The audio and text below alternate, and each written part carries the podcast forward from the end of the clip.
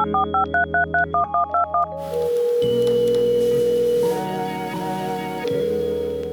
we're live. Welcome to Don't Be Koi. I'm your host, Unkle Lew. And today I have the honor, pleasure, and the utmost appreciation to have with me today, Mr.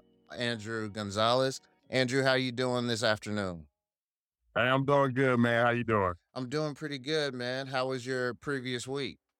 Oh man, it's uh, another grind, another day, another dollar. Good week so far. Work, trying to stay regular, consistent on my routines and all that. So good stuff, man. How about you? It's been pretty good, man. It's what I can't lie and say that has definitely been a very enduring week. It feels with a lot of stuff going on at work, organizations are quite tight as far as what are going to be our priorities. We don't necessarily have funding for all of these various different activities we were going to do prior. And so it's just really a, a grind mode. And I will definitely say it has been a I earned my check for sure. you probably did more than earn that check. Yeah. I hear you, man. Exactly. Just to give a little bit of a high level overview, this is season two of Don't Be Koi, focusing in on moments of transformation. And what I wanted to do is just give an opportunity for you to just share your story, talk a little bit. We'll cover some of the things from past, present, and future. And what are those lessons that we learn from our past and present that can allow us to be more intentional and more present as we go towards our future. And man, just really wanted to just take some time to uh, let you just share a little bit about who you are. Yeah, man. So I'm Andrew Gonzalez. I'm from Richmond, California, Bay Area. It's about 15 minutes from Oakland, 20 minutes from San Francisco. Grew up there, and then I went to Brown for undergrad. I did political science and did a, a lot of cool things there. Met a lot of really great people like you, man. And really thought I had a strong community at Brown. It was uh, wouldn't trade that experience, man, for anything. And uh, after Brown, I came back to Richmond. Uh, I was a teacher at the middle school I used to go to. Actually, my uh, younger sister and my nephew were students of mine. But teaching was phenomenal. I loved it. Lots of challenges administratively, but like with the students, bro, it was like, man, nothing better and learned so much about myself, learned so much about grace, learned so much about interacting with other people. It's just like, I wouldn't trade that experience for, for much of anything, man. And so I taught for a couple years, taught English, and then I went to law school. I went to Harvard, and school was great. It got interrupted with the pandemic. So I finished my last half of law school away from Cambridge and back in California. And I'm a man of faith, and so I believe all things work together for the good for God's children. And so it was a trip because I was bummed about leaving school, but also excited. It's starting to get cold out in Boston. I'm a California boy through and through. It's like, it was nice to get back to the first side. And when I did, the Lord had my fiance wait, my wife waiting on me, man. And so She'll be my wife in a little while, but uh, we met during the pandemic, and that was just a, a, phenomenal blessing that I can't even fully describe. And so it was that, and then graduated law school and uh, started working, man. And so now I'm a practicing lawyer. I've done a few things and just getting my career started, but very grateful for God's grace and all the love and, and support I got in my life, man. It's, it's yeah, it's great.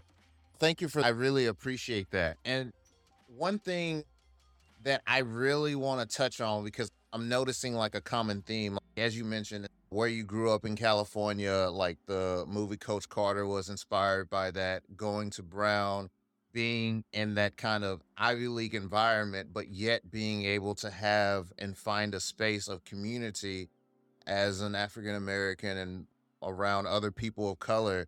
And then also going and getting that opportunity to go back and give back to your school and then see from those two different type of worlds of literally east coast and west coast and take some of those experiences back with you to teach middle school and get the really great opportunity of teaching some of your family i know that's got to be beautiful. And then transitioning into law school what i'm really curious about you mentioned that you in undergrad you focused on on political science and i'm curious what was it about your upbringing that made you interested in pursuing that route and then later on in pursuing a law degree? Yeah, that's a great question, man. I think growing up, for people who've never seen Coach Carter or unfamiliar with Richmond, California, it's a typical low income black and brown city, inner city, characterized with a lot of the things that unfortunately our low income black and brown cities have throughout this country. Lack of certain services or school systems, lots of violence, lots of instability. Like there's a lot of different challenges, right? And so growing up in that environment, I had friends and a lot of family members who were involved in things that obviously I didn't want to be a part of or schools and here in classes. Just frankly, as a kid, like I'm 10, but I know, come on, bro, this is out of hand. There's no way supposed to look like this, man. In that, you know, one of the scriptures I like in the Bible says you're in this world, but you're not of it. In a lot of these systems, but I'm not of this, meaning like there's got to be more. Like I always feel like, man, like I love to come around, but there's got to be more. Something is like not all the way right here. And so I became interested relatively early on in change making. And when I say that, I don't mean sometimes people who want to be politicians out of my community in the sense of like, how do I work with other people at an interpersonal level, community level, or maybe even a larger structural level or systems level to make everyday realities just easier, whether that's like just being a kind person and showing up with grace, whether that's making somebody laugh on a tough day, whether that's helping out and volunteering where there's needs, whether that's whatever my charitable, like whatever. I just wanted to figure out how can I be a good community member, man? And so a lot of the activities and activism I did in middle school or high school were all around working with systems in my local community, whether that was our school board, our city council, local activist groups, stuff like that. And that was like something that really got me going and it really impassioned me. And so I think that was the, the genesis or the birth of, okay, political science. I, I, the other part is like, to be very honest, like the schools I went to to be versed in knowing the myriad of degrees that were out there. And so I was like, nah, I know political science. I heard that was a lot of things relate to that part as well, to that affirmative story that I won't rehash. But I think for similar reasons, I end up going to law school. Really appreciate that. I think the beautiful thing that you articulated is that when you come from a background where you're familiar with math and science, you're familiar with and sports, what were some of the activities that you participated in that not only engaged your core beliefs and core interest, but developed them as well in a sense of stretching what you thought that scope could initially look like? Man, that's a loaded question. It's because I know you. yeah, yeah, and brother. The, the overarching thing wasn't one particular group I was in. I think, man, like the black students at Brown when I was there are some of the most gifted, talented, inspiring people I've ever met in life. Like, period. I was obviously coming from high school in the, that environment. I was like, dang, like the world is a deep place. Like people out here really moving it. And then I left Brown and I was like, oh, no, it's not the whole world. It was just like I was around the people. And so I think, man, there were so many black folks at Brown who was really a real life movement, like really about not just the political education and social education and not just about starting rallies and protests. Not all my capacities with language and articulating different challenges that I might experience that stem from overarching racial issues or structural economic issues. Man, it came from like just classmates, like people who just sitting it up in the dorm, chopping it up, or or a number of people in our like it used to be called the Third World Center, and then it got changed to the Brown. I don't remember the name, like Center for Students of Color. I think that's it. Brown Center for Brown Student Center for Students of Color. But man, like they, there was some radical minds in that university who taught me so mm-hmm. many things, man. I think that just being around them was a real a humbling honor and something that like my life immeasurably been benefited.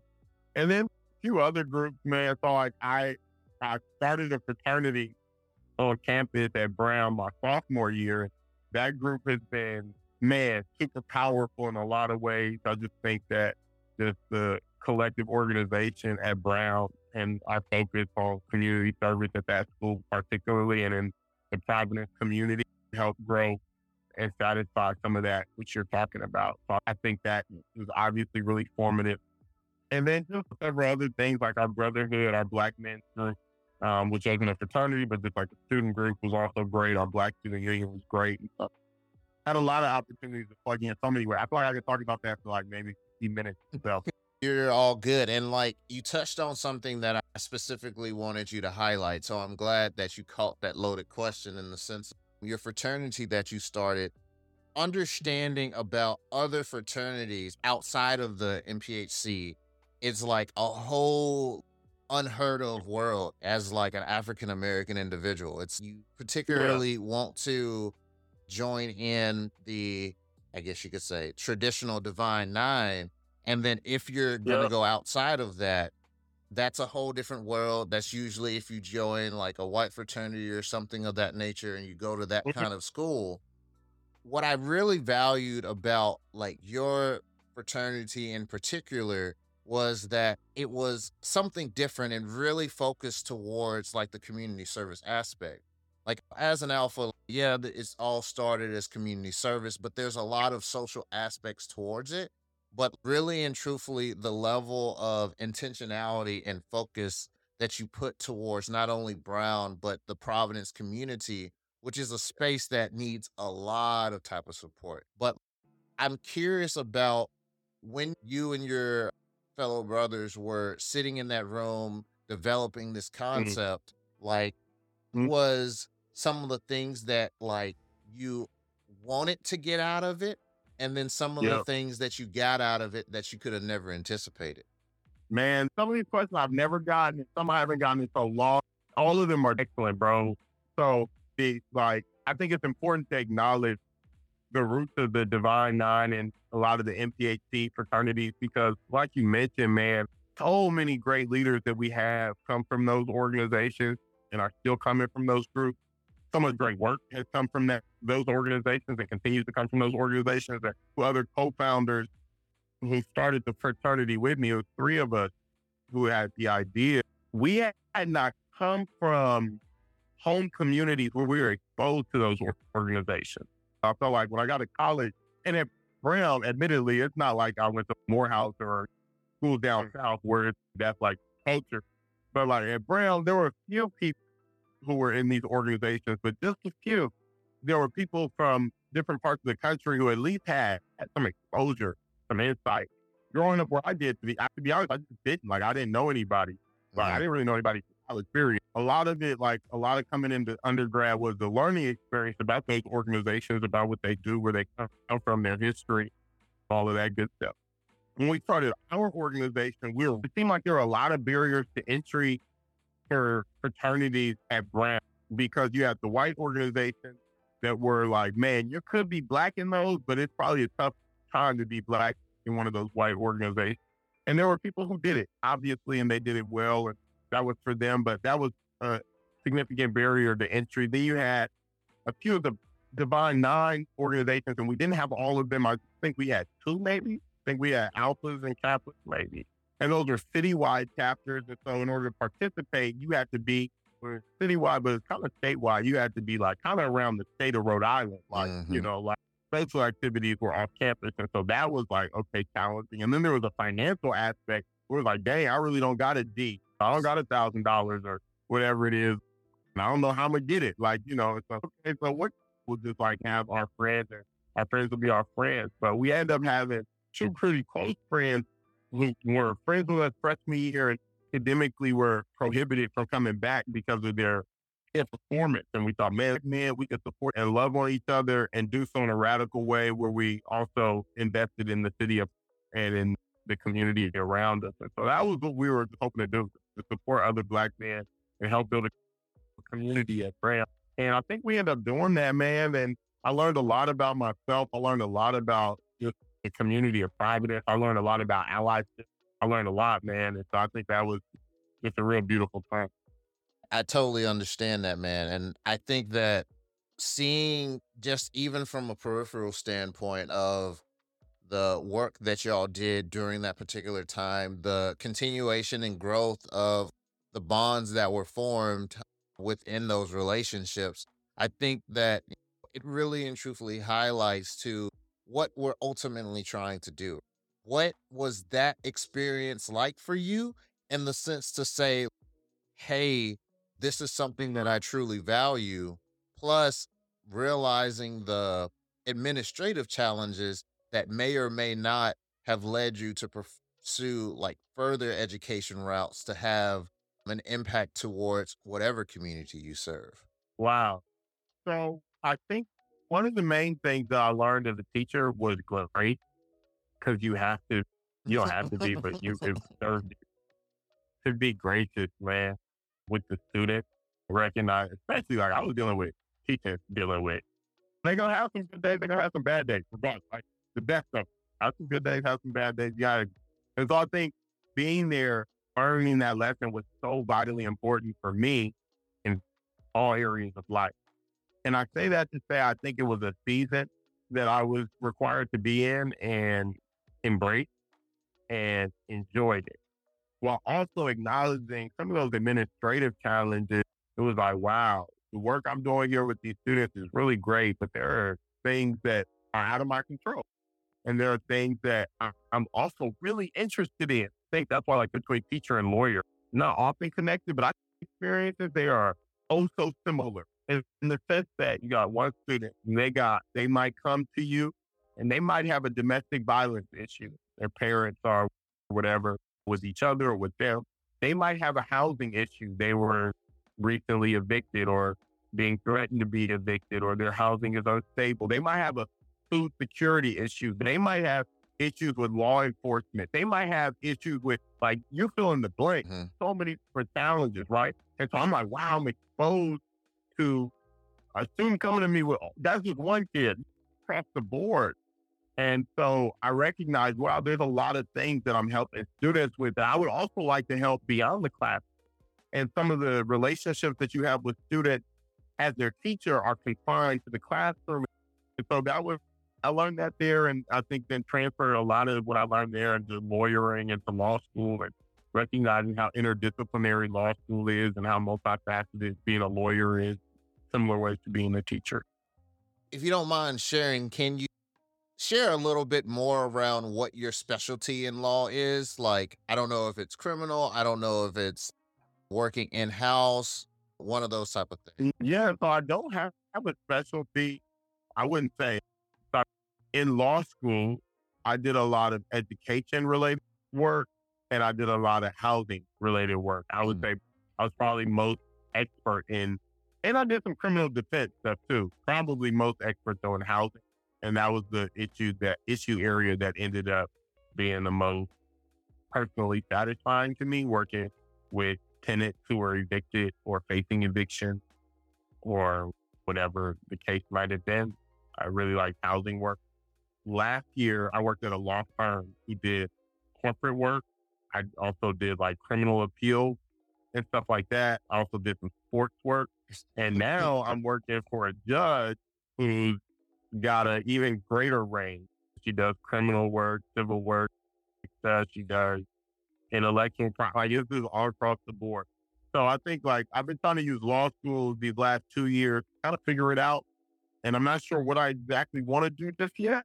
I think that's a really great pivot towards like where you are presently and discussing what this season kind of looks like for you. Like you, as you mentioned mm-hmm. before, while you were in school, you did a lot of things around like housing security, did maybe a little bit of exposure towards like criminal justice and then going and being two years out of law school, that first year working for a firm that, as you said, has a full range portfolio of what that could potentially look like. And I'm then shifting towards an individual judge that has, once again, another full range portfolio. I think for you, that gives you a lot of opportunity and exposure to see from all the experiences that you've had prior around what are going to be topics of interest that fulfill your cup. And so that leads to my question of like, with the work that you're doing now, what is it that draws you that fills your cup on a daily basis? This brother is selling today, man. You did not come to play on this episode, dog. I thought we were about to relax on this podcast, get a couple sports bit, man. I don't know what I thought, but I was wrong, dog. I was wrong, man. I was wrong. Okay, what fills my cup? Lord help me. All right, I'll give you a. this is my my grandfather was from Laurel, Mississippi. He was 50, born and raised in the 20s, man. And one thing he used to tell me from a young age, he said, drink, you dance with the girl who brought you to the prom. And what he meant by that was you got to stay with the stuff that works for you. My dad didn't necessarily like that he told me that because I was like, kid, like, bro, what? Like, what are you talking about? But I understood how to stick with the things that have stuck with you. And so I think what that means is no matter the, no matter where I'm at, I'm in DC physically now working for a judge. Next year, let's say I'm in Dallas. Next year, I'm in New York, wherever it is. Like, there are things that just overwhelmingly I have to have. I have to have core, con- and these are all things above work. Like, I have to have my relationship with God, have to be regular, have to have that. Or else work is, means nothing. I have to have great relationship with my fiance and soon to be wife. I have to have that. I have to have great relationship with my family and my folks. I gotta get back home. Like I tend to, I am not one of those kids who I'm living in New York and I'm never out. I, like I gotta watch a game with him. Like I gotta do those things. I have to tap in with my brothers, my friends. I gotta have social. Like those are things that are like filling the blank. So that's like on the daily. If I got that, that's solid. Now when it comes to work, bro, there've been a few areas where I've really been satisfied. I think the issue of housing stuff it continues to be important. It's tough. It doesn't come up in my job now as much as it did last year, but it's still important.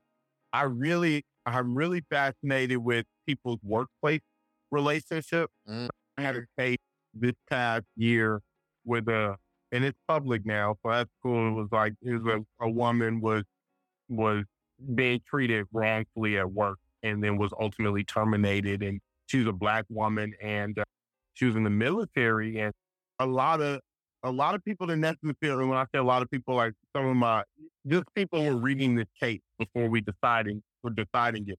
Didn't necessarily see it how I saw it initially, but you could just start to see there's a lot of things that we as people have to go through just to show up to work, man. So being able to write something and help her in her case and resolve that workplace issue meant a lot to me. It's not the spectacular or grand, but it's just the everyday, man. Like, I want to show up.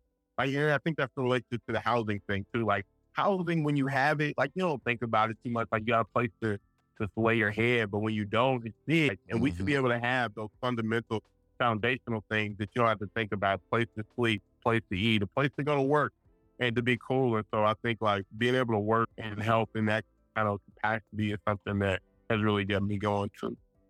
That's really beautiful. And I think I'm, I'm seeing and hearing a reoccurring theme here as you were talking about earlier, just growing up in your community, didn't know anybody who went to college really. And then going to a space where you're like, wow, like the world's really amazing. But then getting hit with reality be like, oh man, this is not real.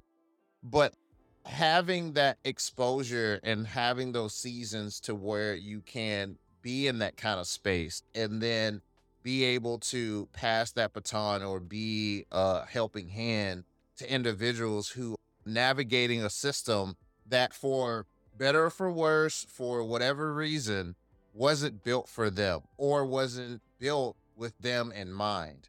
And i think that one of the things that i i I find to be interesting is that you have this ability to recognize other people's goals or other people's challenges and be able to provide that kind of voice or be able to provide that kind of platform for other people's to either share their experiences or benefit from the infrastructure that has been created.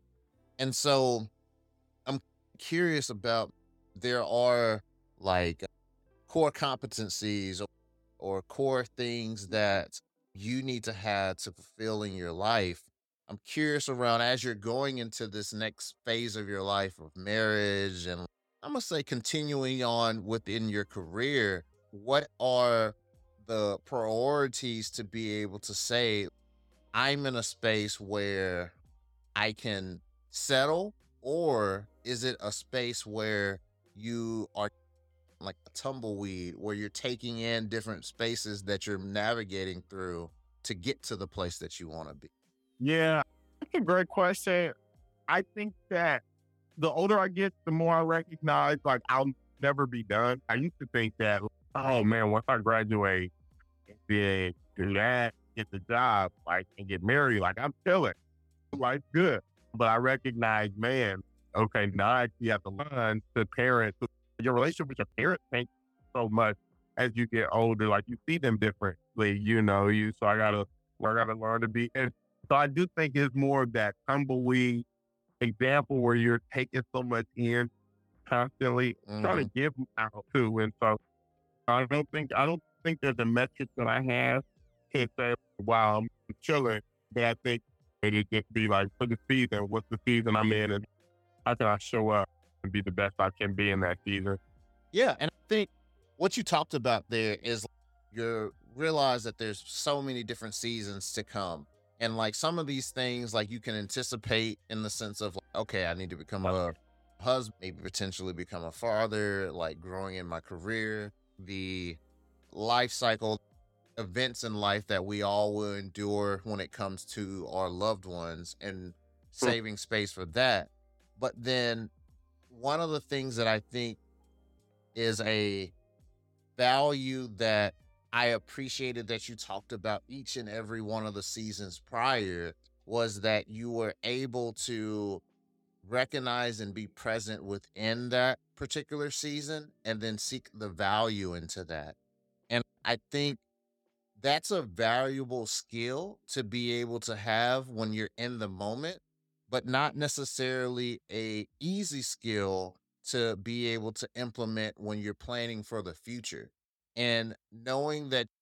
you're a very strong and dedicated Christian, I'm curious around how you leverage like your spirituality and then other aspects as well to be able to be present and value the moment that you're in. That's it right there, man. You have to live and be content with the daily bread that you have. There's a scripture that if you got enough food to eat, and drink to drink and clothes to wear for that day, you're good, brother. Mm-hmm. You're good. And there's the element of that of, you know what, Lord, like I trust you so much that as long as I still got breath in my body and I got food to eat today, like I'm feeling, I'm pretty seasoned. Like, this is a seat, like I'm in a, a different season right now. And I've had to learn just that, man. Like, wow, last year was such a season of comfort for me. Uh, I was working at this law firm. I was they paid me pretty nice, man. I was fiance around, folks around.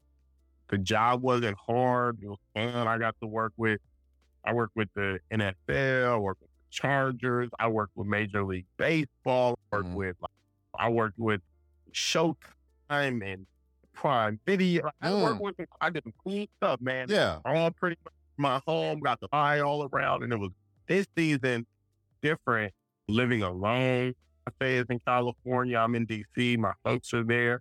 I'm getting paid way less. I got way more responsibilities. Like things are a lot more challenging, man, in that sense. I'm, I don't have a car out here. I'm taking the bus. I'm taking the train. Like I'm doing a lot. Like it's a lot. Yeah. You know, so that part about what you said of being content. Okay, this is the season I'm in. Okay, you like I might as well just get my mind wrapped around. This is not the season of comfort, brother. This is the season get to work. This mm-hmm. season where you got to work on your words, time to some old ways, develop some new ways, get rid of some old thinking. Time for you to empathize more with people. It's time for you to learn what it's like again to be. You thought you made it out, brother. Here you go again. but but I think it's beautiful because God, I trust you to I trust you to hold me in this season. Like God, I trust you so much that I know like I hate having to wake up at the crack of dawn to catch the bus and then it's a journey and it's a process and it takes a while. But I think, like, you know, with a bit of faith, like I've never seen God fail me before. So I'm just like, okay, it won't, this is not the time. So yeah.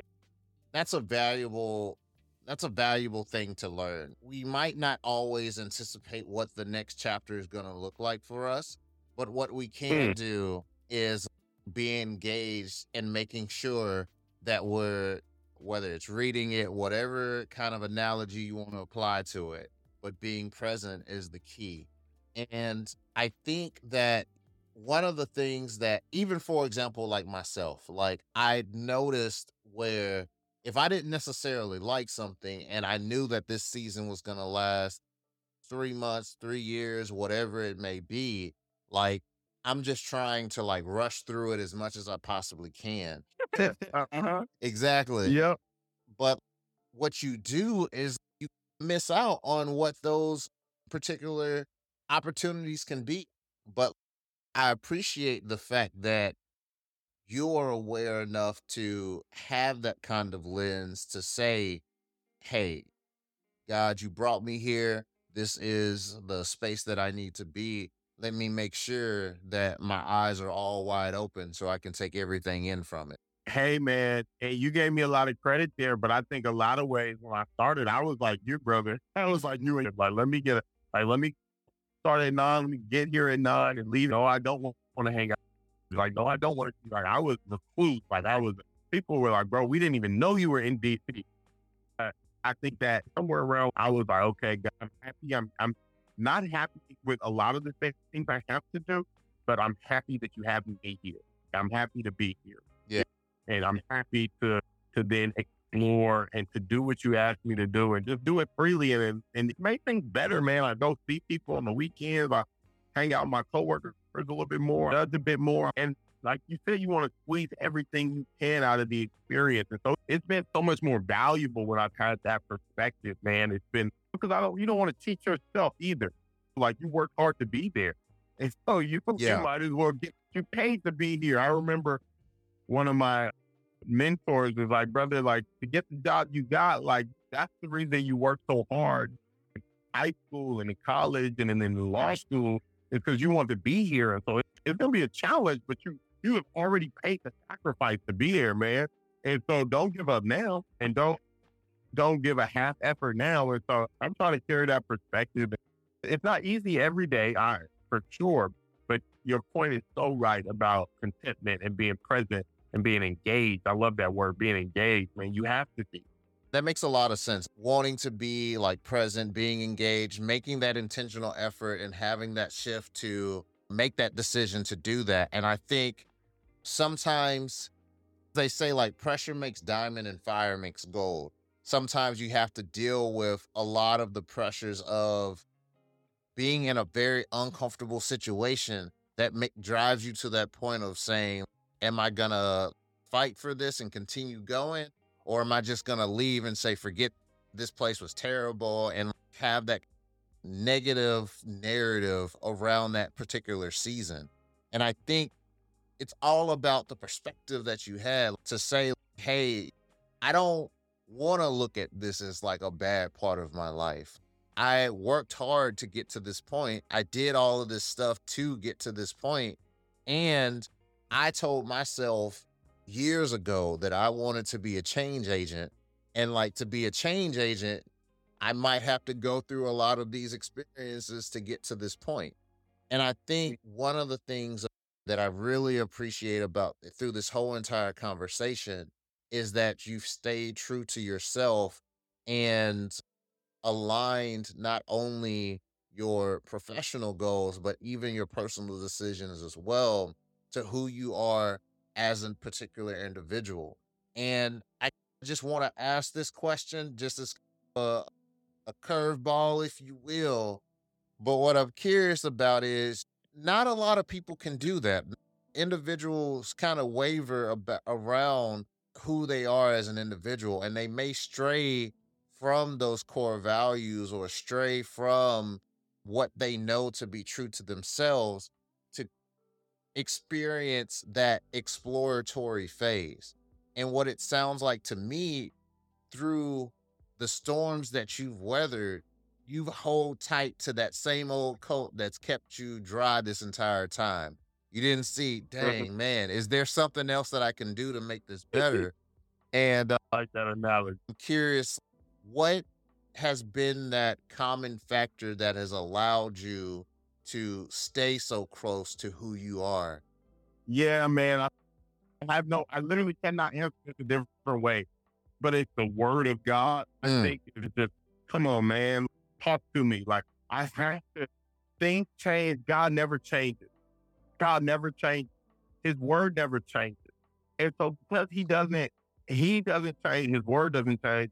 So long as I am constantly in his word and communing with him, then I think he's going to obviously he's going to mature and transform and change me. And there's obviously ways that I've done that I, I've developed, and there are things, character building moments that like I had to shed some old ways and some new ways.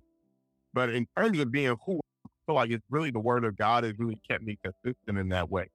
And there's just no other way I can explain it, man. I appreciate that. I really think aligning yourself with that source of truth that regardless of any kind of trials or any kind of circumstances you can throw at it, it still holds true and it still gives you that kind of fulfillment that to that same expression of fulfilling your cup.